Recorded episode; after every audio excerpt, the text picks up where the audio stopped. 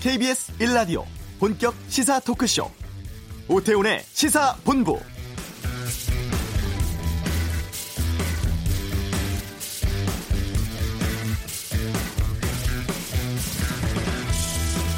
전 세계 코로나19 누적 확진자 수가 주말 사이에 70만 명을 넘었습니다. 특히 미국과 유럽 쪽에서 급증하고 있는데요. 확진자 10만 명에 육박하는 이탈리아는 증가세가 다소 둔화된 모습 보이고 있습니다만 다른 유럽 국가들이 문제입니다. 스페인 하루 사망자 수가 800명 넘어서 누적 사망자 6,600명이 되었습니다. 프랑스, 영국에서도 사망자 크게 늘고 있고 유럽 전체로 보면 2만 2천여 명이 사망을 해서 전 세계 사망자의 70%가 넘습니다. 유럽의 의료 상황이 한계에 이르렀다는 방증이기도 하죠. 미국은 확진자가 13만 명이 넘었습니다. 앞으로 수백만 명의 감염자 또 10만 명이 넘는 사망자가 발생할 수 있다는 경고까지 나오고 있는데요. 오태훈의 시사본부 잠시 후 이슈에서 미국 현지 의료 전문가 연결해서 코로나19 상황 또 전망에 대해서 다양한 의견 듣겠습니다. 정부가 긴급 재난지원금 지급 기준을 정했습니다. 소득 하위 70%인데요. 이 내용 경제브리핑에서 알아보겠습니다. 2부 외교전쟁, 북한 장거리 발사체 문제, 또 한미 방위비 분담금 협상에 대해 살펴보겠고요. 시사구말리, 총선 격전지 판세 분석, 긴급 생계비 지원에 대한 다양한 의견 듣겠습니다. KBS 라디오 오태훈의 시사본부 지금 시작합니다.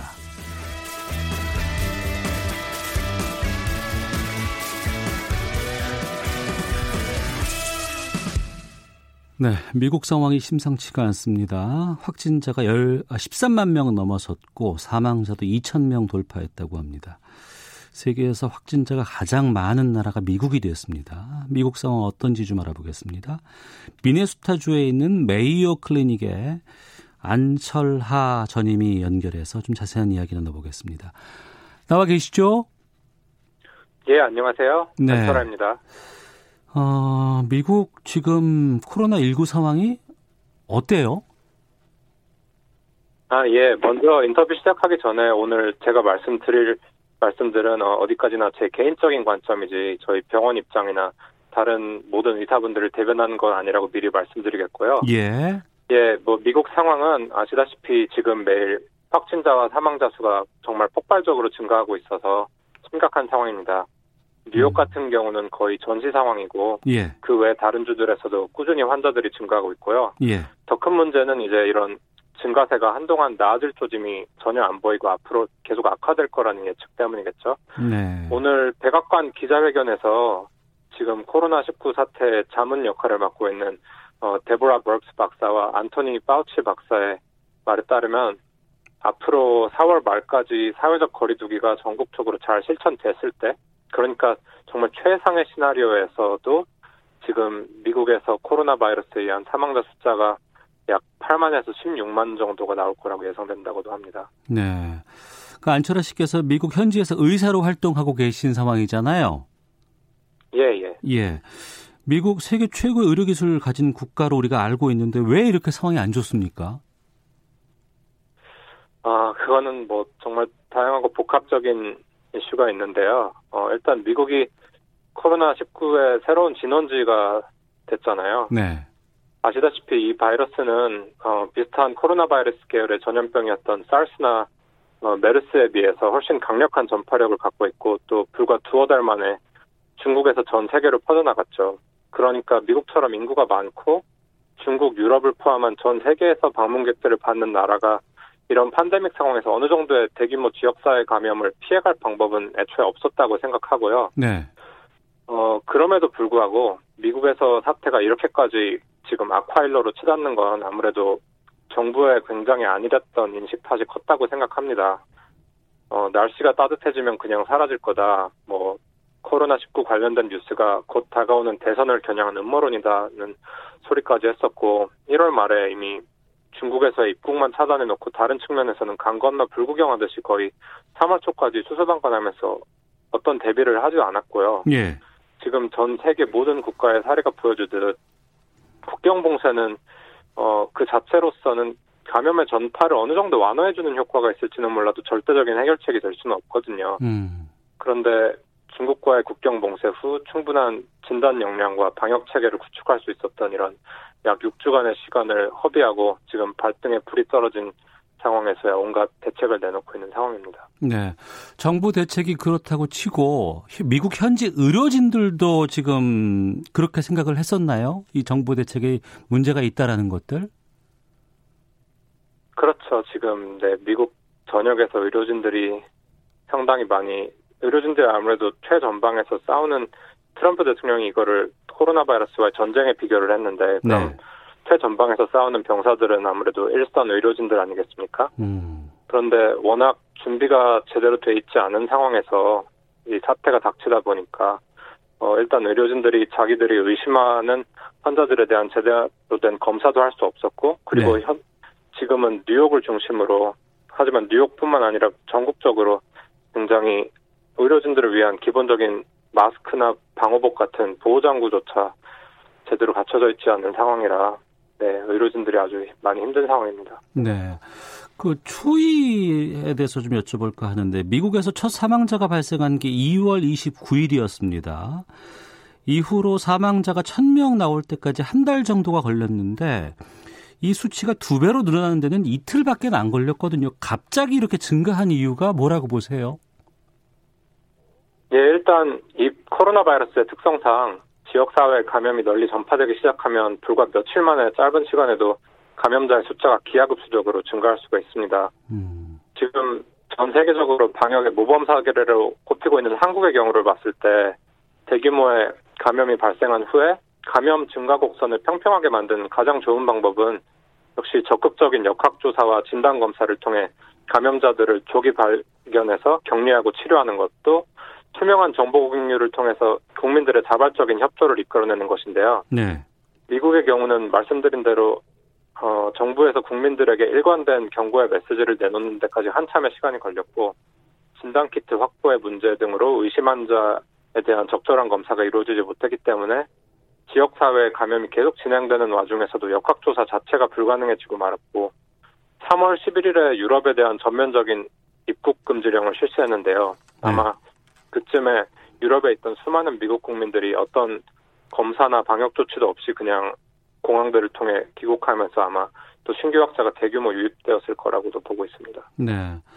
어, 미국 지금 자택 대피 명령 내려진 것으로 알고 있고 또 보건 당국에서는 그 뉴욕이라든가 동부 몇 개 주에 대해서는 어, 국내 여행까지 지금 자제하라는 명령까지 내렸다고 하는데 지금 현지 주민들 반응은 어떤지 잘 지켜지고 있는지요? 예, 뭐 어, 한국에서랑 비슷하게 대다수의 국민들은 전국의 정부의 지침에 수긍하고 또 협조하고 있고 서로 의지하고 도와가면서 이 사태를 극복하려고 하고 있습니다. 또 자발적으로 지역사회 취약 계층을 돕는 그런 감동적인 일화들도 많이 나오고 있고요. 네. 그런데 역시 문제는 일부의 어, 뭐 젊은이들은 아랑곳하지 않고 클럽이나 바닷가 같은 데서 파티를 벌여서 비난을 받기도 하고 또 소수의 근본주의적인 교회들 역시 어, 당국의 그런 만류에도 불구하고 예배를 강행하고 있기도 하고요. 또 미국에는 사재기 문제가 전국적으로 심각한데요. 네. 제가 사는 미네소타는 인구가 적고 아직 코로나 확진자 수도 크게 많은 편이 아님에도 불구하고 지금 마트에 여러 가지 물품들 특히 휴지가 동난 상태입니다. 네. 근데 미국은 지금 이런 조치들이 시작된 지 약 2주 정도밖에 되지 않았거든요. 음. 그래서 오늘 트럼프 대통령이 기자회견에서 전국적인 강력한 사회적 거리두기를 4월 30일까지 연장하겠다고 발표했는데 미국 국민들이 한 달을 더 지금부터 잘 버틸 수 있을지 그렇다고 5월부터는 과연 모든 게 정상화될 수 있을지에 대한 불안이 남아 있습니다. 네. 네. 아, 가장 심각한 곳이 뉴욕이라고 들었습니다. 뉴욕은 뭐 지금 9.11 테러 당시와 맞먹는 혼란 겪고 있다고 하는데 어떻습니까? 네, 이제 뉴욕주에서만 약 6만 명 이상의 확진자와 1000명에 가까운 사망자들이 나온 것으로 알고 있고요. 예. 제가 뉴욕에 있지 않아서 현장의 그런 실질적인 심각성은 감히 짐작해서 말씀드리기 어렵고 그저 뉴스나 소셜미디어 그리고 뉴욕에 계신 제가 아는 다른 의료진들 분들을 통해서 이제 전해 듣고 있을 뿐인데 시민들의 공포와 불안감은 당연히 클 수밖에 없고요. 어, 뉴욕 시민들이 똘똘 뭉쳐서 극복할 수 있었던 9.11 테러와는 달리 지금은 아무래도 서로 만나지도 못하고 모이지도 못하고 집에만 있어야 하기 때문에 그런 점이 아무래도 정서적으로 많이 힘드실 것 같고 뉴욕 시내 병원들의 물자난 특히 환자들을 위한 인공호흡기나 일선 의료진들을 위한 보호장비 부족이 아주 심각한 상황으로 알고 있습니다. 네. 미국 시민들 그럼에도 불구하고 마스크는 잘 쓰지 않는다고 하는데 이게 없어서 안 쓰는 겁니까? 아니면은 문화적으로 이걸 잘 안 착용하는 겁니까? 일단 예, 둘 다입니다. 어, 일단 그 미국 그 CDC 가이드라인에 따르면 마스크는 네. 아픈 사람들이나 아니면은 그 환자들을 돌봐야 하는 그런 보건의료 종사자 혹은 간병인들만 쓰지 일반인들이 마스크를 써서 얻는 그런 감염 차단 효과는 굉장히 미미하기 때문에 음. 어그 일반인들의 마스크 착용을 권장하지 않고요. 네. 어 제가 뭐 감염병 전문가가 아니기 때문에 권위를 갖고 어떻게 말씀드릴 입장은 아니지만 어 또 하나의 큰 문제는 그 이제 미국은 아예 지금 의료진들을 위한 마스크 자체가 부족하기 때문에 예. 이제 와서 미국인 인구 전체 3억 명에 달하는 미국인 인구 전체한테 마스크를 씌우겠다고 하면은 사실상 거의 물리적으로 불가능한 상태라서 음. 네 일반 국민들은 그저 네, 위생 수칙 잘 지키시고 집에 가급적이면 외출하지 않고 집에서 사회적 거리두기에 애써 달라고 지금 권고하고 있는 상태입니다. 네. 아, 미국의 코로나19 상황, 미국 메이오 클리닉의 안철하 전임 의사와 함께 말씀 나누고 있습니다. 그 방금 그 의료진들도 여러 가지 장비 같은 것들에 부족하다고 말씀하셨는데 좀 여기에 대해서 좀 여쭤보겠습니다. 지금 예. 이 코로나19 확진을 검사할 수 있는 진단 키트 물량은 충분합니까? 어, 나아지고 있지만 아직 완벽하다고는 할 수 없습니다. 아시다시피 미국은 처음에 코로나19 의심 환자들이 네. 검사를 받으려면 굉장히 까다로운 절차를 거쳐야 했고 음. CDC가 자체 개발한 진단키트에 결함이 있었기 때문에 지역사회 감염이 진행되는 몇 주 동안 굉장히 많은 시간을 낭비했고요. 그래서 얼마 전 있었던 의회 청문회에서 특히 첫 확진자가 비슷한 시기에 나온 한국과 검사 숫자에 비한 많은 비교가 있기도 했고요. 이제는 그나마 수많은 민간 회사들이 진단 키트를 만들게 함으로써 어느 정도 해결이 되어가고 있는 상황이기도 합니다. 급증하는 감염 수, 확진자 수 역시 그만큼 검사가 확대되고 있기 때문이기도 하고요. 하지만 여전히 그 실제 현장에서는 많이 부족하다는 관점이 많고요. 네. 특히 뉴욕이나 LA주 같은 경우는 어, 환자들이 입원할 만큼 증상이 심각하지 않은 않은 경증 환자들은 아예 검사를 하지 말고 그냥 집에 있으라고 권장을 합니다. 음. 그러면은 어, 수많은 경증 환자들이나 무증상 환자들에 대한 검사가 전혀 되지 않음으로써 어, 그런 역학조사나 그런 지역사회 감염 예방에서는 많이 차, 차질이 빚어질 수밖에 없죠. 네. 한때 검사 비용이 뭐 어마어마하다더라 뭐 이런 얘기가 돌았는데 지금은 그럼 미국 사람들 진단은 무료로 받을 수 있습니까? 일단 검사 비용은 어 전부 정부 그리고 민간 보험회사에서 무료로 커버해 주도록 협의가 되었다고는 알고 있습니다. 하지만 검사가 무료라고 해도 위에 말씀드렸듯이 여전히 검사에 대한 접근성은 상당히 많이 낮은 편이라서 많은 국민들이 증상이 있더라도 아무리 이게 도 그냥 검사 키트 자체가 부족하기 때문에 음. 경증이면 검사를 못 받고 있습니다. 네. 그래서 지금 확진자 수가 10, 예, 네, 말씀하세요. 확진자 수가 13만 명이라고는 하지만요. 네. 실제 감염자 수는 100만 명이 넘었을 거라고 하는 예상이 많이 있습니다. 아, 이미 확진 받은 사람들, 그러니까 이를테면 코로나19에 감염된 사람이 100만 명을 넘었을 것이다라는 경고도 있다고요? 네네. 그러니까 검사를 받아서 확진을 받은 사람이 13만 명이라고는 하지만 어. 그만큼 아직 잡히지 않은 그런 그냥 경증 환자들이나 무증상 환자들 아니면 증상이 있음에도 검사를 못 받지 못한 그런 환자들까지 다 더하면 그만큼 많을 수도 있다는 예측입니다. 네. 그런 예측에 대해서 현재 의료인들은 지금 어떻게 생각하고 있어요? 많이 답답해 하시죠. 예. 제가 LA나 뉴욕 같은 데서 일하는 일반 내과 뭐 주치의로 일하는 그런 의사분들을 많이 알고 계신데 네. 그분들의 환자분들이 감기 비슷한 증상이나 뭐 열이나 기침, 인후통 이런 걸 이런 증상을 가지고 연락을 하면은 음. 아무리 코로나 검사를 해주고 싶어도 정말 입원을 해야 할 만큼 그러니까 뭐 숨이 차지 않다던가 뭐 엄청난 고열이 며칠간 지속된다던가 그런 정도의 심각한 증상이 없으면은 해줄 수 있는 말이 그냥 아무데도 가지 말고 집에 있어라라는 말밖에 해줄 수가 없다고 네. 굉장히 많이 안타까워하고 계십니다. 의사분들이.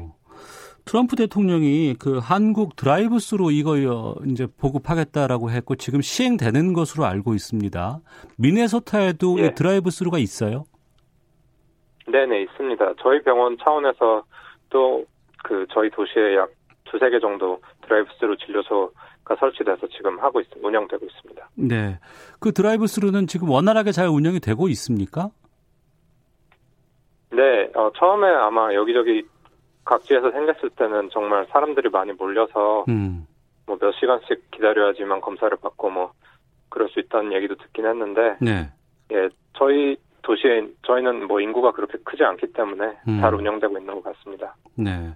그러면 그 응급 요원이라든가 의료진들을 위한 보호 장비나 이런 것들은 다 보급되고 있어요? 어 상당히 부족한 점이 많죠. 네 일단 저는 다시 말씀드리지만 그 비교적인 환자 수 비교적 환자 수가 적은 미네소타에 있고 예. 메이오 클리닉이라는 좀 넉넉한 병원에 있기 때문에 저 스스로가 큰 문제를 겪고 있지는 않는데요. 네.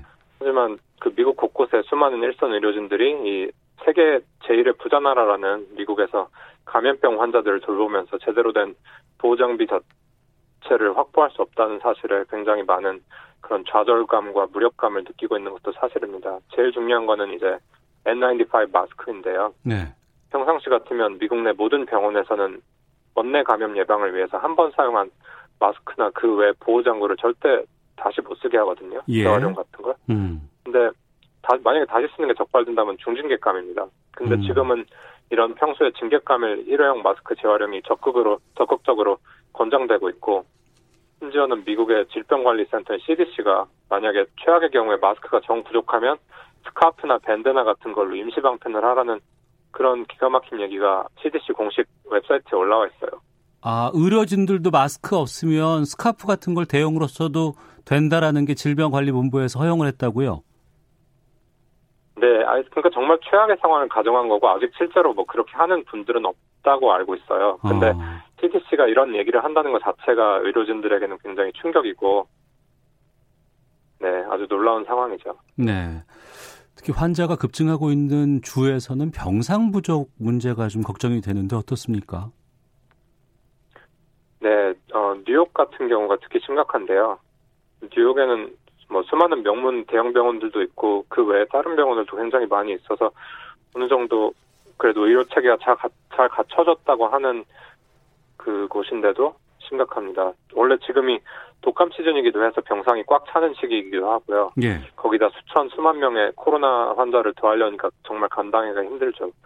어, 여러 가지 방안을 추진 중인 걸로 알고 있는데요. 네. 일단 첫째는 계속된 사회적 거리두기를 통해 최대한 환자의 숫자를 줄이는 거고, 음. 둘째는 그 한국 같은 경우는 그 비교적 경- 경증 환자들도 처음에는 입원을 시키지 않았습니까? 예, 예. 근데 이제는 환자 숫자가 워낙 많이 늘어나니까 정말 병원에 입원해서 정말 산소 공급이 필요할 만큼 증상이 심각한 환자들만 입원시키고 그 외 환자들은 전부 집에 격리시키는 게 둘째 방법이고요. 그 다음에 셋째는 이제 여러 가지 정부 지원이나 그런 걸 통해서 병상의 숫자를 늘리는 것도 한 방법입니다. 네.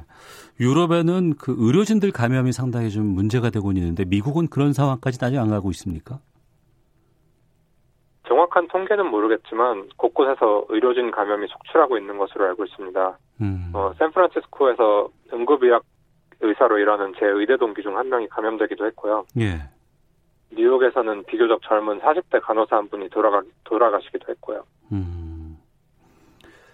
청취자께서 카르마 극복님께서 이런 질문 주셨는데 혹시 답변이 되실지 모르겠는데 미국의 경우 감염된 이후 사망한 시신도 문제가 되고 있다고 하는데요라고 질문 주셨거든요. 예, 시신에 대한 정확한 어떤 질문이시죠? 이 시신 처리가 뭐 잘 안 된다가 아니면 뭐 부족하다거나 뭐 이런 게 있는 건가요? 아, 네. 저도 정확한 현장에 있지 않기 때문에 정확, 그, 정확한 그건 뭐 현황은 모르겠지만 그 뉴스에서 봤을 때 네. 뉴욕 주에 있는 수많은 병원들이 네, 굉장히 커다란 그런 약간 냉동 보관 차량들을 음. 트럭 같은 것들을 대기시켜 놓고 네, 그 안에다가 그런 환자들의 시신들을 쌓아놓고 있다고 네, 그런 보도가 나오기도 한 걸로 알고 있습니다. 네. 현장에서 코로나19 겪고 계신 입장에서 지금 상황에서 가장 힘든 점이 있다 그러면 어떤 걸 말씀하시겠습니까? 네, 다시 한 번 말씀드리겠지만 저는 그나마 미국에서도 상황이 나와서 이렇게 인터뷰를 할 수 있는 여유도 있는 거고요. 예. 지금 뉴욕 외 여러 최전방에서 일하시는 분들과 같이 함께하지 못해서 송구할 따름입니다. 어, 위에 말씀드렸듯이 정말 의료진들이 각자의 위치에서 최선을 다하고 있지만 끝없이 밀려오는 환자의 수 그리고 보호 장비의 부족 때문에 정말 큰 스트레스를 받고 있어요. 의료진들도 기계가 아니라 역시 이 병에 감염될 수 있는 사람이고 집에 가족들도 많이 있잖아요. 네. 어떤 의사는 처자식에게 바이러스를 전염시킬까봐 아예 퇴근도 안 하고 병원 당직실에서 살고 있기도 하고요. 음. 어떤 분들은 방송 인터뷰에서 현재 미국 상황이 자기가 봉사하러 가본 어떤 제3세계 국가보다 더 열악한 상황이라는 분도 계셨고 어떤 분은 마치 도살장에 끌려가는 양이라고 양 같은 느낌이라고도 했습니다. 아무튼 어, 빨리 정부와 민간의 여러 가지 조치가 빨리 효력을 발휘해서 충분한 그런 물량들이 확보되길 바랄 뿐입니다. 예, 알겠습니다. 오늘 말씀 여기까지 듣도록 하겠습니다. 어려운 인터뷰 응해 주셔서 고맙습니다. 지금까지 미네소타주 메이오 클리닉 안철하 전임의와 함께 말씀 나눴습니다. 말씀 고맙습니다. 예, 안녕히 계세요. 예. 어, 엉겅퀴님께서 선진국인 미국도 무너진다니 무섭네요. 걱정됩니다라는 의견도 주셨습니다. 미국의 코로나19 상황 좀 살펴봤습니다. 이어서 이 시각 교통 상황 또 헤드라인 뉴스 듣고 오겠습니다. 먼저 교통정보센터 이승미 리포터입니다. 네, 이 시각 교통 상황입니다. 여의도 벚꽃길인 국회 뒷길이 4월 1일 이번 주 수요일부터 통제에 들어갑니다. 사회적 거리두기와 함께 봄꽃 거리두기에도 동참해 주시기 바랍니다. 고속도로와 시내도로 모두 출퇴근 시간을 제외하고는 교통량이 많지 않은데요. 고속도로는 작업을 하는 곳이 많습니다. 광주 원주고속도로 원주 방향으로 곤지암 3터널에서 광주 휴게소 쪽으로 4km간이 막히는 이후 작업을 하고 있기 때문이고요. 영동고속도로 인천 쪽으로 여주 휴게소 부근 1, 2차로가 작업 때문에 막혀 있습니다. 주의하셔야겠고요. 서안산 부근 3차로에서는 시설물 보수 작업을 하고 있어서 2km 구간 밀립니다. 청주 영도고속도로 청주 방향 화서 부근 1km 정체도 작업의 영향이고요. 남해고속도로 영암 방향으로는 강진 무이산 아들목을 지나 화물차에 불이 난 사고로 2차로와 갓길이 차단되고 있어서 조심 운전하셔야겠습니다. KBS 교통정보센터였습니다. 헤드라인 뉴스입니다. 코로나19 국내 신규 확진 환자가 어제 하루 78명 늘어 누적 확진자 수는 9,661명으로 집계됐습니다. 수도권 신규 확진자는 31명으로 집계됐습니다. 문재인 대통령은 오늘 제3차 비상경제회의를 주재한 자리에서 소득 하위 70% 가구에 대해 4인 가구 기준으로 가구당 100만 원의 긴급 재난 지원금을 지급하기로 결정했습니다. 정세균 국무총리는 다음 달 1일부터 모든 입국자에 대해 2주간 자가 격리가 의무화된 것과 관련해 조금의 빈틈도 있어서는 안 된다고 강조했습니다. 코로나19가 세계적으로 확산하면서 미국의 제조업 생산과 소비 심리 지표가 크게 나빠지는 등 주요 선진국의 경제 지표에 부정적 변화가 나타나고 있습니다. 일본의 경우 도쿄 올림픽이 1년 연기됨에 따라 올해 일본 경제가 마이너스 2.1에서 마이너스 1.3%의 성장률을 나타낼 것으로 주요 투자 은행들이 전망했습니다. 코로나19로 경기가 위축되면서 중소기업들의 4월 경기 전망이 통계를 집계한 이후 역대 최저치를 기록했습니다. 특히 서비스업은 3월보다 24.2% 급락한 51.5에 그쳤습니다. 지금까지 라디오 정보센터 조진주였습니다.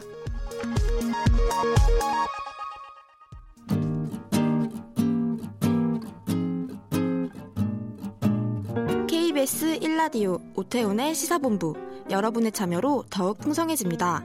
방송에 참여하고 싶으신 분은 문자 9730번으로 의견 보내주세요. 짧은 문자는 50원, 긴 문자는 100원의 정보 이용료가 붙습니다. 애플리케이션 콩과 마이케이는 무료고요. 시사본부는 팟캐스트와 콩, KBS 홈페이지를 통해 언제나 다시 들으실 수 있습니다. 많은 참여 부탁드려요. 네, 경제브리핑 시간입니다. 참 좋은 경제연구소 이인철 소장 나오셨습니다. 어서 오세요. 예, 안녕하세요. 예. 오늘 오전에 청와대에서 3차 비상경제회의 있었습니다. 1차 때는 소상공인 자영업자 위주의 지원책, 2차 때는 기업들에 대한 지원책, 오늘은 이제 국민들에 대한 지원책들이 나왔는데 긴급 재난 지원금 지급 기준을 소득 하위 70%로 정했다고요? 그렇습니다. 이 3차 이제 비상 경제 이 회의의 핵심은 긴급 재난 지원금을 지급하겠다라는 겁니다. 네. 골자는 중산층을 포함해서 소득 하위 70% 가구에 대해서 4인 가구 기준 가구당 100만 원 정도의 아, 이 현금을 지급하겠다라는 건데요. 네.